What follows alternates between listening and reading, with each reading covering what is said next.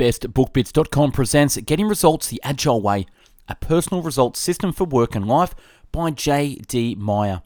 Agile results a simple system for meaningful results. It's a systematic way to achieve both short and long-term results in all aspects of your life, from work to fun.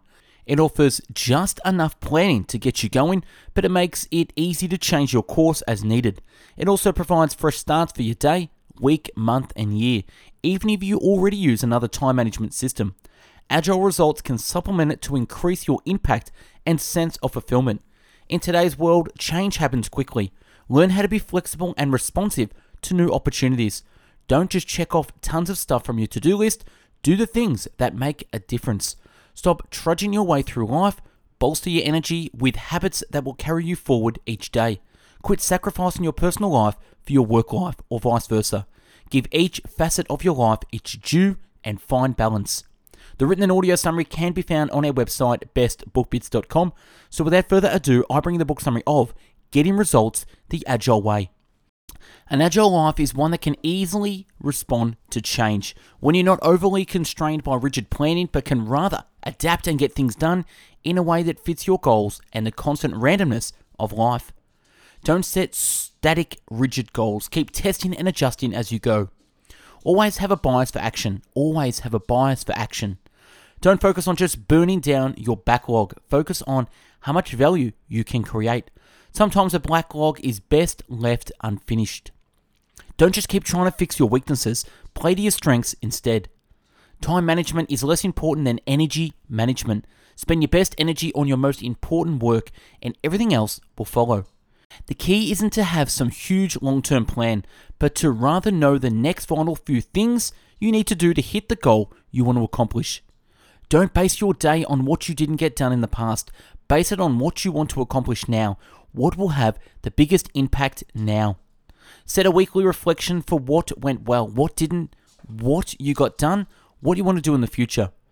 Taking action is the best cure for analysis paralysis. Know what you care about most, your hotspots in personal life and work life. Prioritize those over everything else. See how your time fits into those hotspots.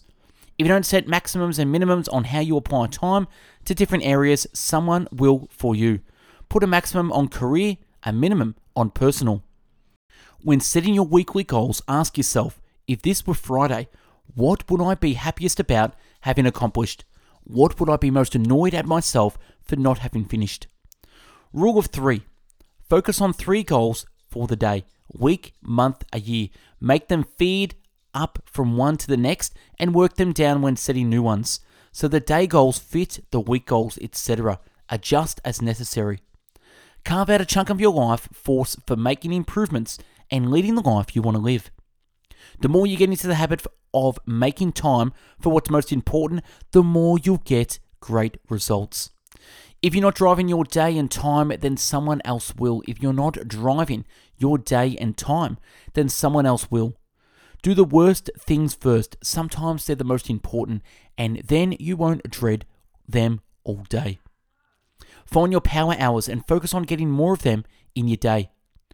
Create a shutdown routine for the end of the day to help yourself unwind and get out of the work mindset. Inspiration follows starting. Don't wait for inspiration to strike. Just get to work and it will frequently follow. When you do anything repeatedly, create a checklist for it to quickly move through it in the future or to give to someone else. Consolidate similar tasks and do them in a batch. That way you can move through them more quickly. Create glide paths for your work, environments that make it easy to be productive and get the most important work done by removing the things that get in its way. If something is large and overwhelming, chunk it up until it feels manageable.